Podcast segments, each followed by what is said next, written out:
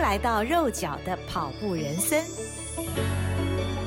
Hello，大家好，欢迎你来到肉脚的跑步人生，我是赵新平。你在听这一集的时候，应该跑量稍微减量了吧？是不是啊？如果你要跑长荣马的话哦，那长荣马是很多的跑者也视为一项非常重要的赛事，所以我们今天就请到了专业的教练来帮大家分析，到底长荣马该怎么跑比较好。请到现场的是于文燕教练，教练好。嗨，Rose 好，大家好，很高兴第二次来上节目，真的很开心看到教练。教练今天戴了一顶很时髦的帽子哦，觉得很很有型啊。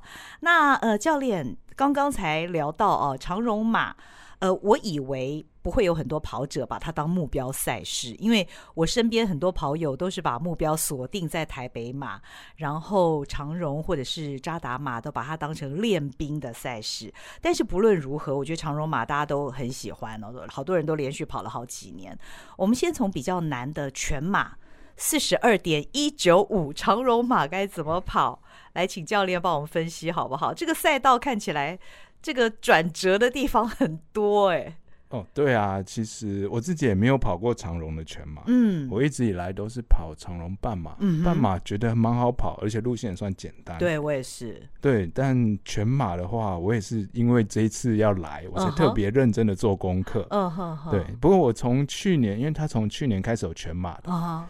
那去年我的确，我本来以为不会有太多人跑，嗯嗯，嗯，就后来发现其实还蛮多人跑全马，嗯哼，那也有听到朋友有破 PB 的，嗯，对，其实如果有好好练，还是很有机会了，嗯嗯，对啊。那我们讲到跑全马啦，嗯，就必须要先了解说全马其实要分很多段，嗯，特别是如果你把长荣马当第一次跑你的出马的话呢，哦，对，那我们就必须先把。一个一场全马先分段嘛，我通常会这样分，通常会这样分，那通常会分成十六公里、十六公里和十公里，嗯，这样是大略分。当然，针对每一场比赛路线，嗯，因为状况不太一样，嗯，我们还是会再把它再去细分这样子。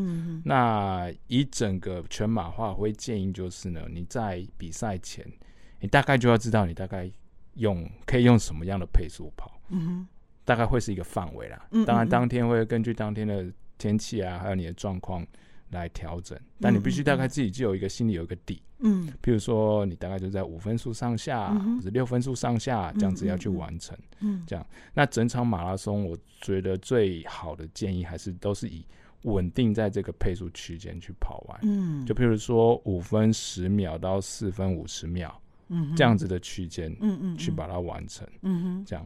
那整个十六十六十的话呢，它就会变成说是。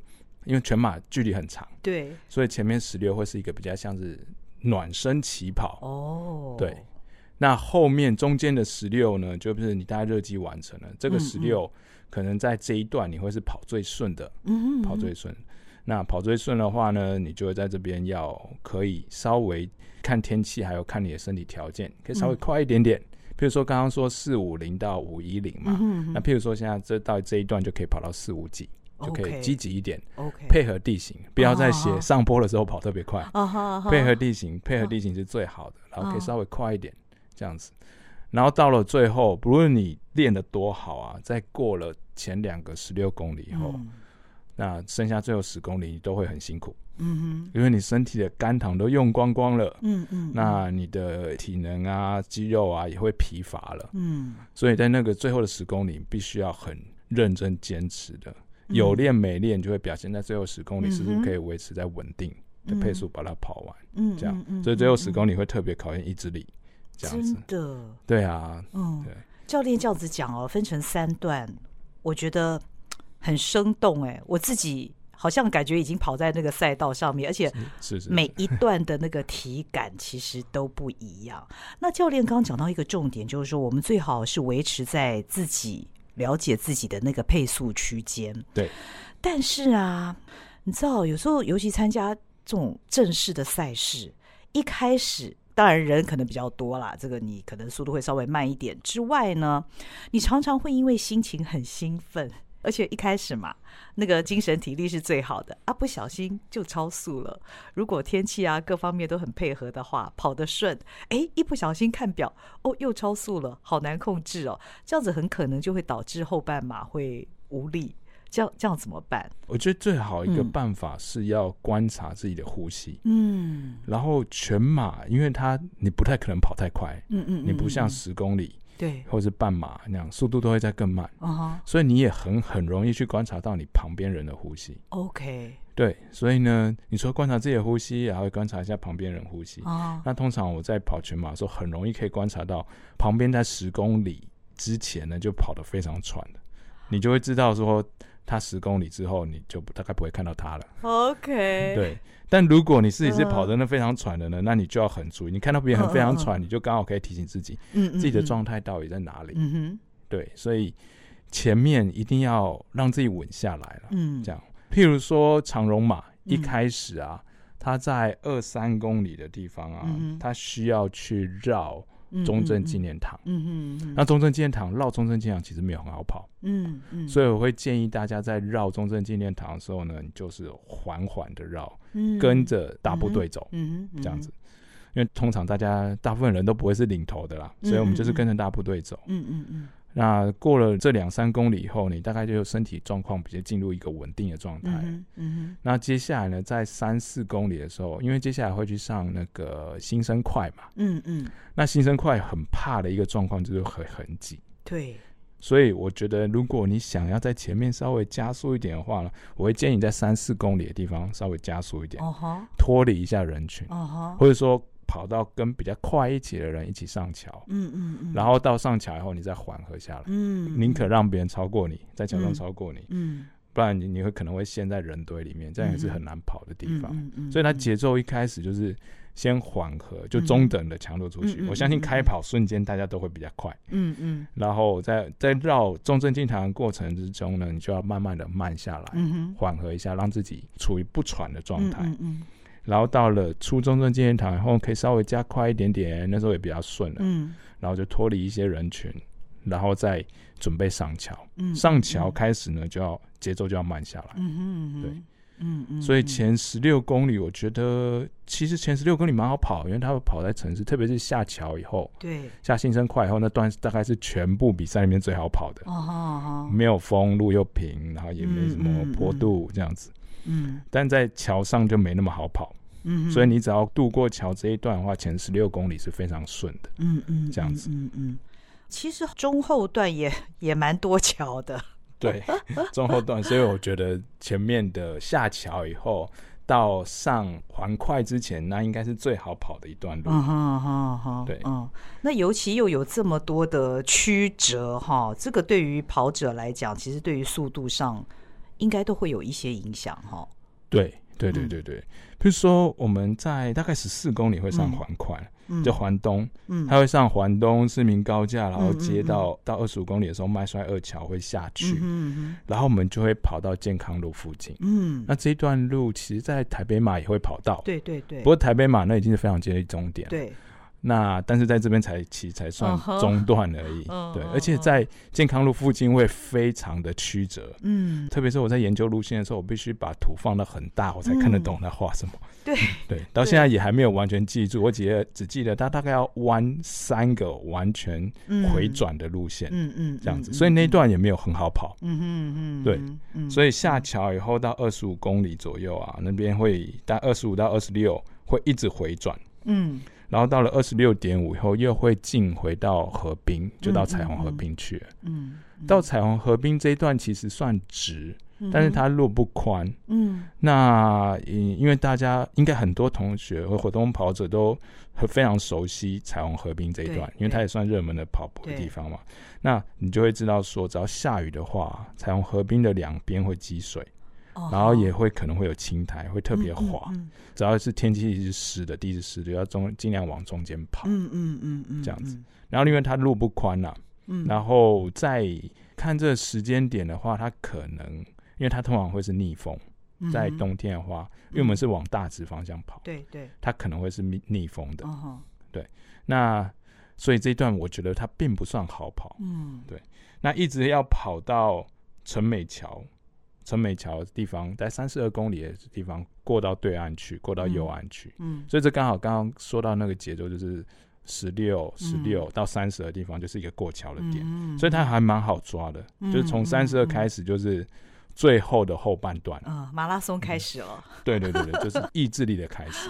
对，嗯嗯嗯。其实那段有一个好处，就那段可能是顺风的，哦、大部分时候那是顺风的，哦、因为它等于是往往回。往那个终点的方向跑嘛，虽然是在对岸，嗯，然后那段可能是顺风的，然后可以顺顺的一路跑过来，虽然你体能会下降了，但那段可能还算好跑，嗯哼。然后接着呢，我们又会在大概三十六公里的地方上麦帅，嗯，然后又到对岸去，对，所以我们就其实就是后半段就是在河滨上桥，然后在河滨再上桥，在河滨这样子，那到对岸以后就是剩下的最后五六公里，嗯嗯嗯，最后五六公里大概到三十九公里的地方啊，会跑到鸭头，嗯。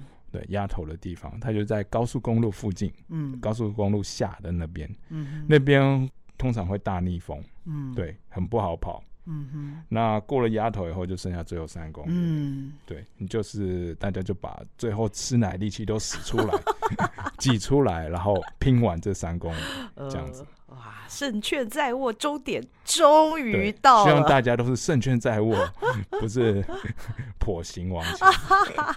一定要，一定要，一定要坚持，坚持。这个四十二点一九五真的是不容易啊。那呃，教练给我们的赛道分析的很仔细哦。那在补给上，教练有没有什么建议？在补给上面呢，就我们补给，因为全马。只要是比赛超过一百五十分钟，嗯、就是两个半小时嘛，嗯嗯嗯、你就必须要在赛前做一些超补，哦、这样会比较有利。哦、所以大部分的半马都不需要，哦、大部分。那除非你是比较初学者，哦、或是要跑超过两个半小时了，嗯、你才会需要做超补。那全马是一定要的啦。嗯嗯嗯、对，可以跑进一百五十分钟的人少之又少。嗯，对，那全马的开始前两天啊，嗯，大概你最简单就是要多吃一些碳水化合物，嗯哼，比如说饭啊、面啊、糙米饭啊、馒头啊，这些都是。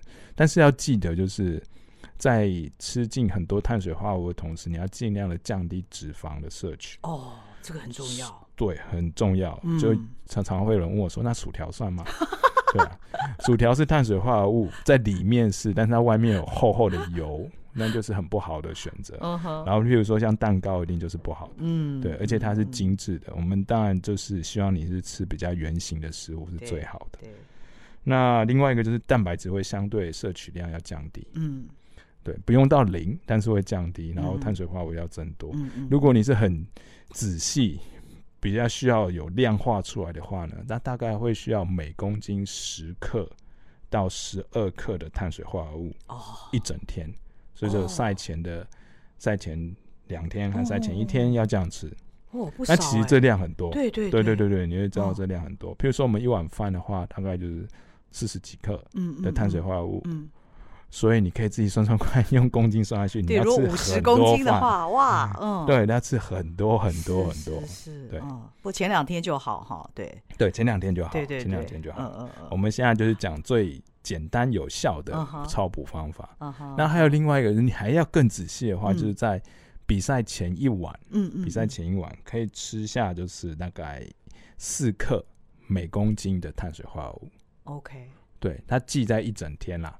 就一整天，你可以把一整天的其中一部分的量，譬如说你五十公斤的话，你在最后一天晚上，可能吃要吃下两百克哦的碳水化合物。哦，对，晚餐吃。对，那也有，因为吃有时候不好吃，就吃不了那么多。对，也可以建议用喝的，这样子。有喝的碳水化合物是吧？喝的碳水化合物就是可能会喝稍微甜一点的东西，这样子。哦，对，糖。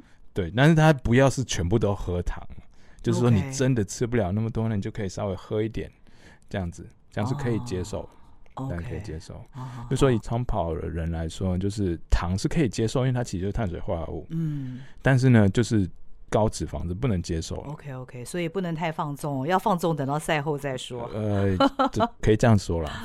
不过赛后如果太放纵，也会影响恢复状况。如果你后面还要跑台北马。那你最好不要太放纵，嗯，对吧？嗯，所以跑者一定要过这个枯燥朴实无华的生活跟饮食，在城市里修行的人，真的是。好，我们讲到比赛当天早上，当天早上一定要吃早餐，然后也要喝够水，嗯，所以你早上起来一定是先喝水，嗯，然后再去吃早餐，嗯哼。吃早餐的话呢，呃，如果你真的吃不下，通常会建议大家要也要吃下大概两百克左右的碳水化合物，这样子。那如果你吃不下的话呢，你也可以吃能量包，OK，吃能量包，对不对？你赛前再吃一包能量包也可以。那比较好方法就是早上起来先吃一点固体的食物，嗯，然后赛前一个小时再吃能量包，嗯，这样子，嗯，然后这期间呢就一直在补水，嗯。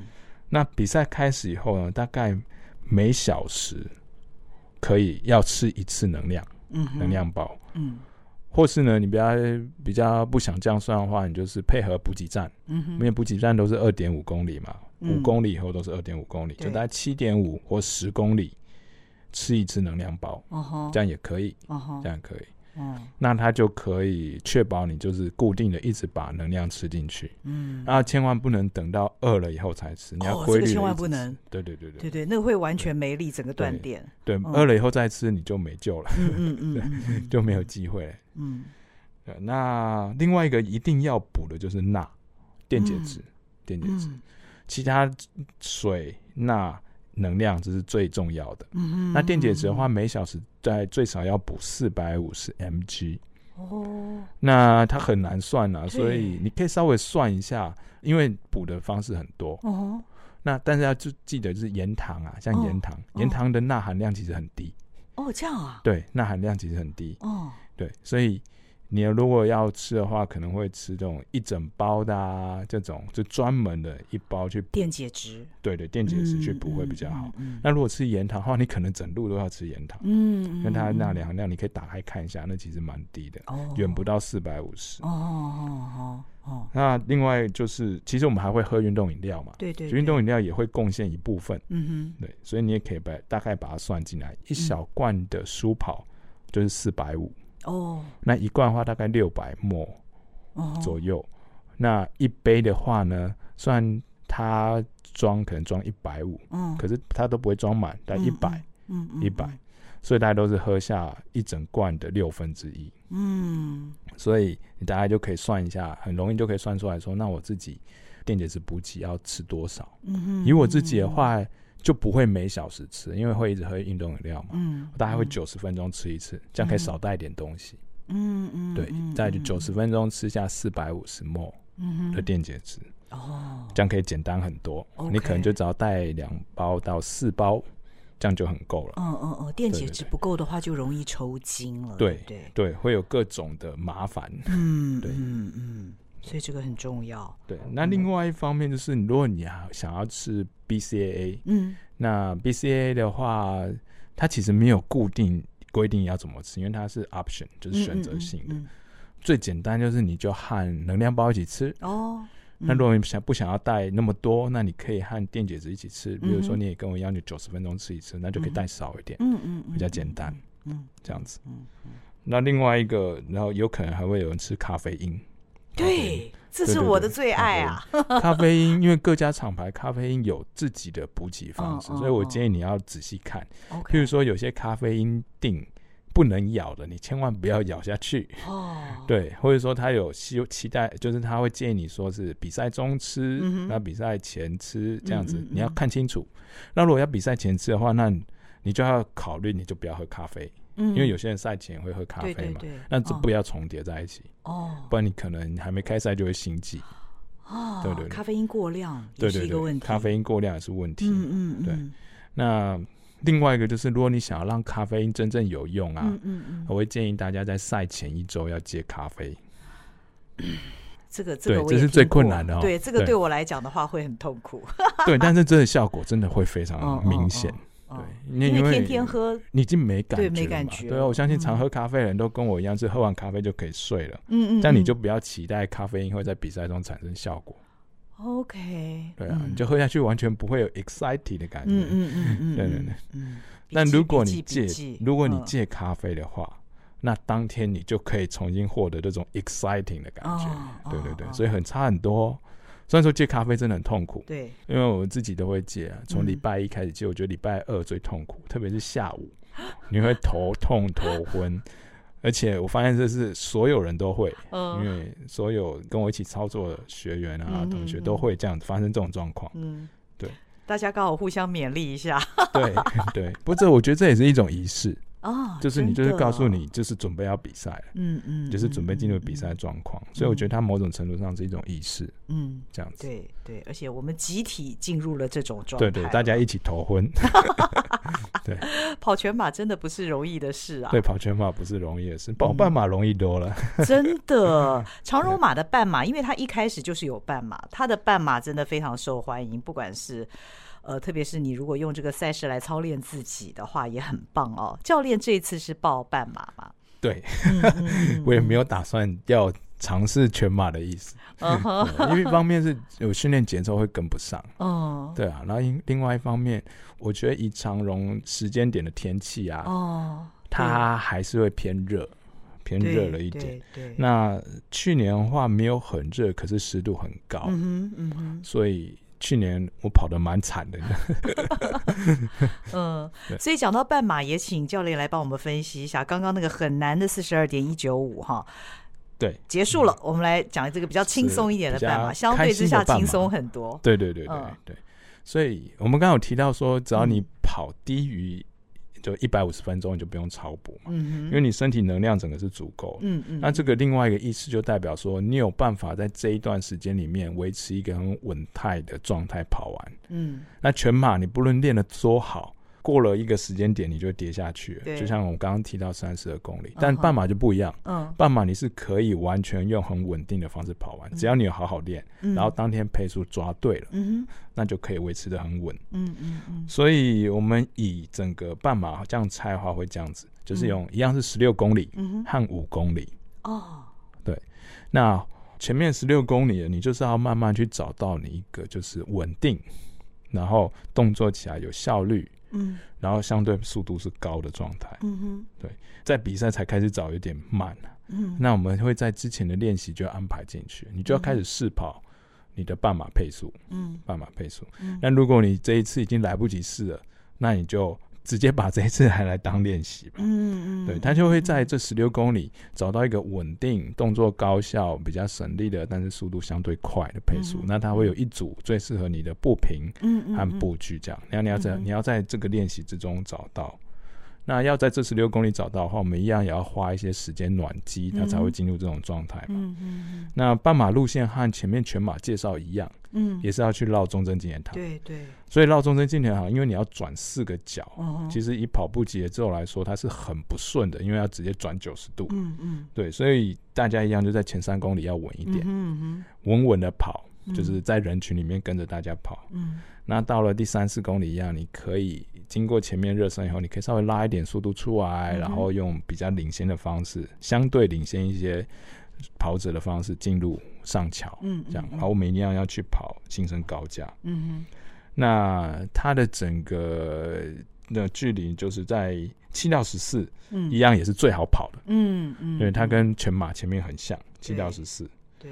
然后在十，对对对对，直直的。然后到十四到十六的话，也要过桥，然后进入市区的道路。嗯嗯嗯，这样子。那十六到十八的时候啊，因为我们这刚刚提到十六公里以后，后面还有五公里嘛。对。后面五公里的跑法，就是因为你会开始疲劳。哦。你这个状态的话，因为前面和后面还是会会状态会不一样。嗯嗯嗯。特别是超过一个小时以后啊，你要维持在一样状态的话，会变辛苦。嗯哼。对。就会变辛苦，所以大概在十六、十八的话，你一定会超过一个小时。嗯嗯，你就要开始有忍耐，你要为了维持在这个状态下要忍耐，意志力，对，需要需要一些意志力，因为这个时候也会重新进到河滨，嗯，重新进到河滨，然后最后十八到二十一呢，它一样就是去跑一段河滨的路线。嗯，那这段就是你就是想办法慢慢加速。我相信大家在终点前都有办法加速。嗯哼，但就是你加速可以。加多远？就是可能最后一公里、最后两公里就可以开始慢慢加、慢慢加，一路加上去，这样子。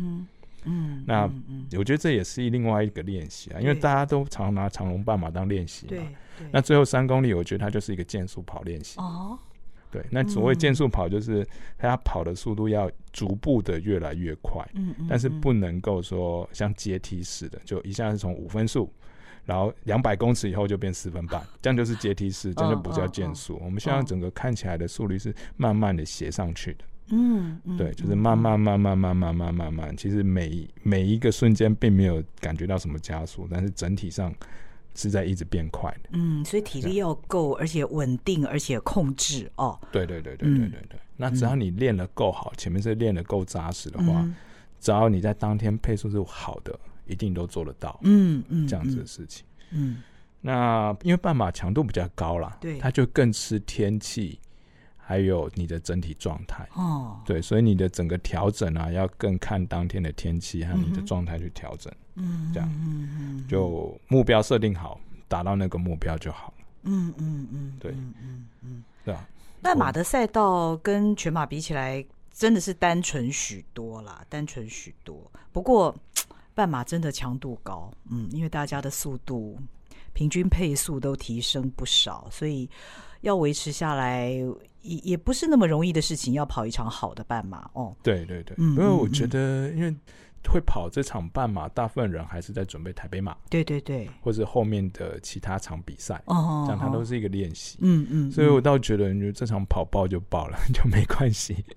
心情放轻松，只要你把它当练习赛的话，就跑爆就算了，就没关系。因为这场爆，那你就知道下一场不要用同样方式爆掉。嗯，这样子，嗯嗯，对，嗯嗯。放轻松的心情去跑，然后好好的把它跑一场。对，对对，所以这是一个真的是一个蛮好的一个练习的机会。以他的时间点来讲，哈，没错。嗯，所以教练你自己是这次打算怎么跑呢？你会自己独跑，还是帮学生配速啊？跟学生一起跑？因为我自己强调都是呢，比赛是你的事情。哦，对，我觉得比赛要跟着从头跑到尾。除非你是精英选手，你要去突破某种成绩这样子。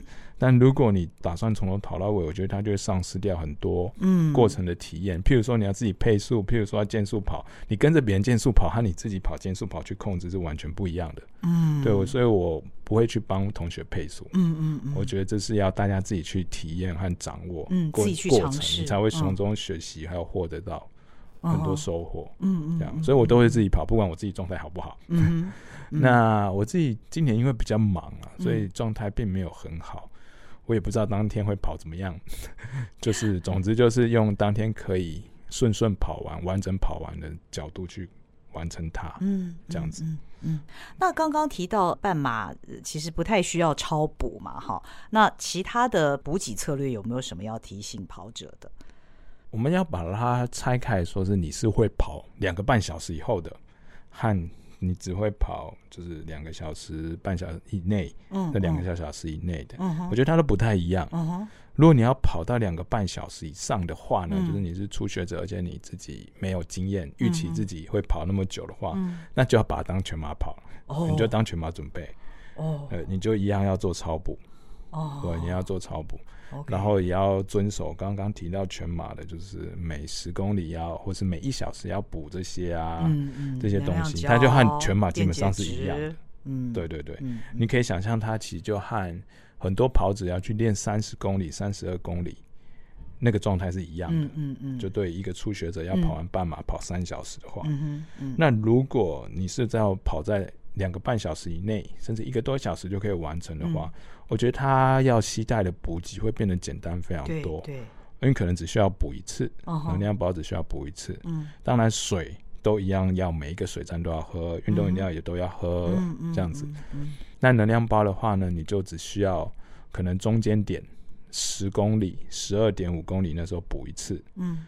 那 BCA 的话，你可能就搭配的那一次能量包一起补就可以了。嗯，嗯，嗯，那如果你觉得不放心的话，你可以 UV，就是带着一包，另外一包 BCA 和能量包在身上，嗯，做预备这样子。嗯嗯，嗯，嗯，那然后电解质的话，也应该就是一次，嗯，一次这样子就可以，就跟能量包一起补，就一起全部吃完，简单这样子。嗯嗯嗯，对。那在赛前呢，因为它不用超补嘛，对。那赛前我觉得它比较大的干扰因素会是你心情上的。有些人心情紧张就会大吃大喝，对，那这个反而要很注意，因为我有遇过各种不一样的学员嘛。那有些人就是会大吃大喝，那有些人不大吃大喝，他说我都还是控制了热量啊，但是呢，就是吃的内容要控制，哦就是你吃一样热量的一碗饭加菜啊，一样热量的。这样子，和吃一份麦当劳一样热量的，嗯，这样收获的东西是不一样。嗯，你的这个转化在身体里面产生效应是不一样的。嗯，对，所以我觉得这需要去控制。那这种会这样乱吃，我觉得到最终都是因为心理的关系。对对，还是要朴实无华一点。嗯，对，原型食物，朴实一点。这就是我们马拉松跑者的命运啊。对，但我觉得我们其实也还蛮享受这样吃的耶。对不对？习惯、啊、了之后我，我相信你每个人都可以体验到那种，对，对，这也是一种成就感。其实控制饮食，对，啊对嗯、这种有纪律、嗯哼，discipline 的生活。呃，那教练其实不管是全马跟半马哦，这个我们都希望自己的后半能够维持的很好，甚至于超越前半哦。我们常常讲 negative speed，那。我自己跑的最好的一次是我的后半，虽然仍然比前半慢，但是只差六秒钟。那一次我自己在跑的过程当中，我就觉得感觉很棒。但说实在，我也不知道我自己是怎么做到的啦。所以我想请教教练的是，如果我们很希望自己能够达到 negative speed，我的后半跑得比前半好的话，不论全马、半马，我该怎么准备，或者是我有办法控制自己达到这样的情况吗？我们就猜半马和全马。嗯嗯。那我们先说半马，半马比较简单。嗯嗯。半马要做到非常简单，就是你一开始有控制好配速，你一开始设定好一个一组你想要跑的配速。哦。那但当然要符合你的目标。对。然后你在之前有练习过了，比如说我们举个例子，就是很多跑者想要破破的话，就是五四零还不够，可能要跑五三五或是五三零这样子。那你就设定这个配速。嗯嗯嗯。那要。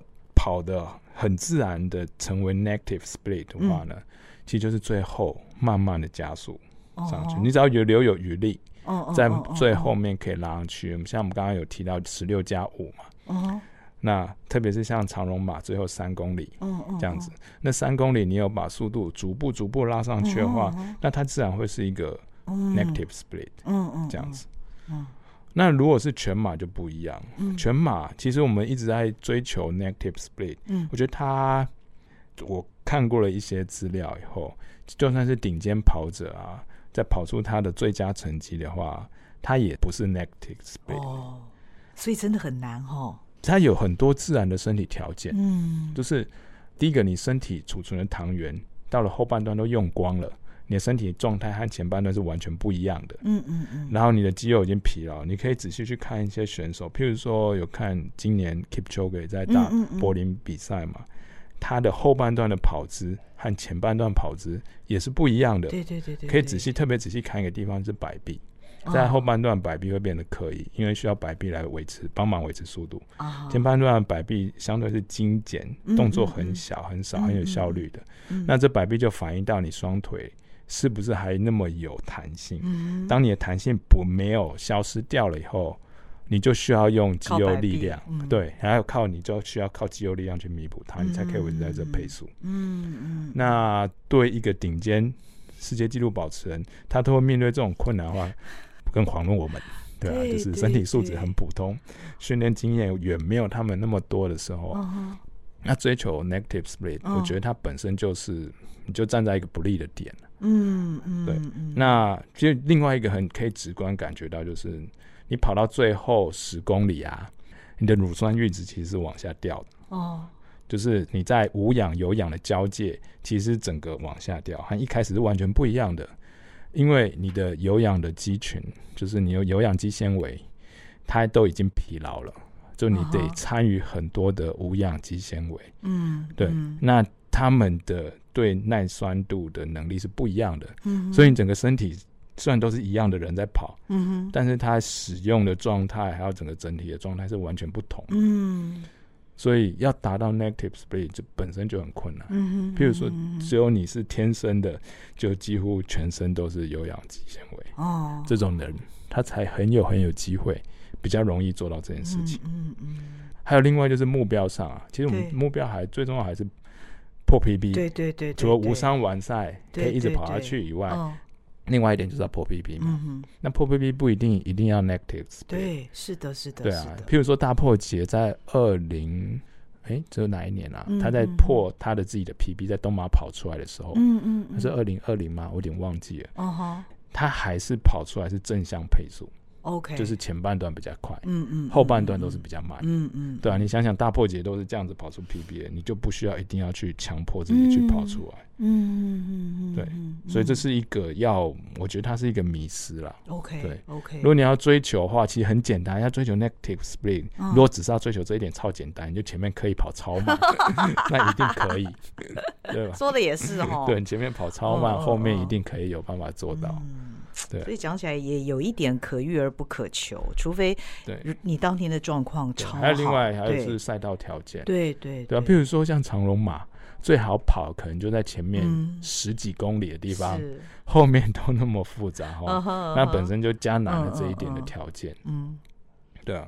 嗯，不过整体上我还是觉得越稳定配速，嗯，越稳定配速，你的破 PB 的几率是越大。嗯，那相对起来，它前半段就是要有保留的。嗯嗯嗯。虽然你可能最后跑起来不是 negative split，但是你一样是必须要。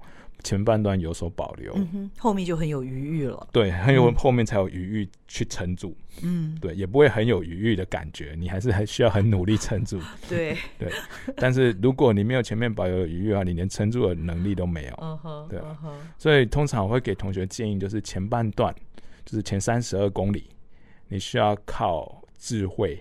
还有忍耐去跑，你得耐下心来，嗯，不可以冲出去，嗯哼，那你就必须保持脑袋清楚一点，知道现在几公里，然后你目你自己原来设定策略是怎么样子，所以需要靠一点智慧，你要脑袋保持清醒，嗯哼，那后面十公里呢，你就是要靠补给，嗯，你如果没有好好的补给的话，吃补给没有吃对，之前超补错误的话，那。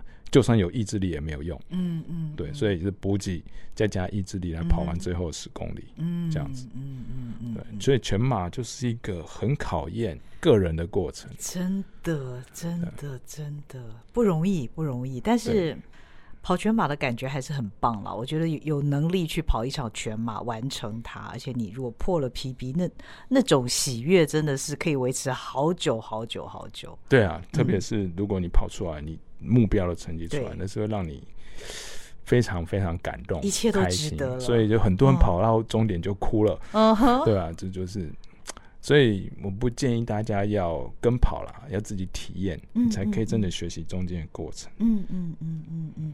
最后我还想请教教练一个问题哦，就是有的人呐，在赛前都不幸受伤，这种事情总是在自己没有预期的时候发生了。那万一这样的话，要带伤参赛，为什么我会问教练这个问题？因为我知道教练去年 就是有带伤参赛的情况嘛，对不对？是不是去年？呃，我有在赛前有受伤状况，哦、应该是在前年。哦，好好。去年其实相对健康，状态都健康。虽然说当天跑的腹部抽筋，长荣半马上？腹部抽筋，然后起水泡，坐在场边重穿袜子。不过那不是因为受伤，但前年的确是有遇到受伤，因为我在更之前一九年有开过阿基事件嘛。我觉得受伤有分两种状态，一种是那种。大伤以后复原，譬如说你的哪里断了，阿基先断了，是韧带断了，这种比较大伤，或是骨折，嗯嗯，那它可能它的复原不是你只是长好而已，它是会系统性的会，你需要改变很多东西，所以改变你整个身体的结构。比如说啊，自己之前，就算是把它补回来，它还是会长得跟原来不一样嘛。那这种状态下的话，你因为受这个伤以后，你会产生很多其他的问题。小问题，那除了最重要的大伤把它调整处理好，让它长回去以外，接下来你就要去处理很多其他小问题。嗯，那我就是在前年受伤，就是在这些处理这些小问题的。那时候还是可以跑，就是我发现我可以透过一些训练以后，它是可以稳定住的，而且它越来越好。嗯，所以我就当天就还是会去跑。就还是有去跑它，嗯嗯嗯。那最后最重要台北马还是有顺利完成，而且跑完以后是没有状况。嗯嗯嗯。对，那这种状况下，我就觉得他可以带伤去跑，嗯，因为你知道你很掌握你自己的状态，然后也知道跑完以后不会因此你就爆炸，这样子。嗯、所以自己的审慎的评估还是很重要。而且我觉得不止自己审慎评估，嗯、你一定要找医疗协助了，哦、要找专业人协助。哦、我也不是只靠我自己。嗯，对。那另外一个就是，如果像是扭到啊，哦、然后或是像说拉伤啊，嗯嗯嗯、就是在比赛前遇到这种状况啊，或者是说。呃，像是比较严重的肌肉受伤啊，嗯、这种。那、嗯、如果这种的话，像通常小伤的话，医生最常给建议就是休息两周。嗯，这种就是表示它是比较轻微的。嗯如果你在比赛前两周受伤了，然后受这这种程度的伤，然后经过两周以后，你有还有在赛前有练跑几次，发现可以的话，嗯嗯、那我就觉得那你可以。有机会可以参加，嗯嗯、但如果说你的伤比这样的还严重，嗯、然后或者说你在比赛当中才受伤的话，那我就特别不建议你参加。嗯，对，要跑的步还很多嘛，嗯、后面比赛还很多，长龙马毕竟也还很浅，对啊，哦、才开始比赛而已，嗯、这一季才开始。嗯，对，哇，我觉得今天好充实哦。跟教练聊了这一场，其实这一套呢，不只是运用在长荣马哦，嗯、所有的赛事，除了赛道的部分有差异之外，是哦，其他都是差不多的。对，其实都差不多。嗯嗯嗯嗯嗯嗯，真的很重要，真的很重要。嗯、我觉得在赛前我们听这一集，也提醒自己，虽然可能大家都有跑过全马、半马的经验，好，但是我们再 refresh 一下，再提醒自己很多重要的事情，在这场赛事当中就可以。表现的比较符合自己的期待，甚至于超越期待。嗯，我觉得对于长荣马还是觉得很很兴奋的。我都记得第一年跑长荣马的时候，因为第一次参加嘛，全新的赛事。那时候在后面还有一个男生问我跟我同学说：“请问你们是空姐吗？”然后我们就笑出来，因为其实大家参加这个赛事的心里面的想象都是：哎，可以跟这个空姐、空少一起跑，所以真的是令大家很喜爱的一个赛事。那希望这次大家都能够非常健康，跑得很顺的完成这场比赛，最好是破 PB 啊，表现得很符合自己的期待。那也非常谢谢教练今天给我们这么完整的分析。谢谢 Rose，谢谢教练我们下回见喽拜拜。拜拜。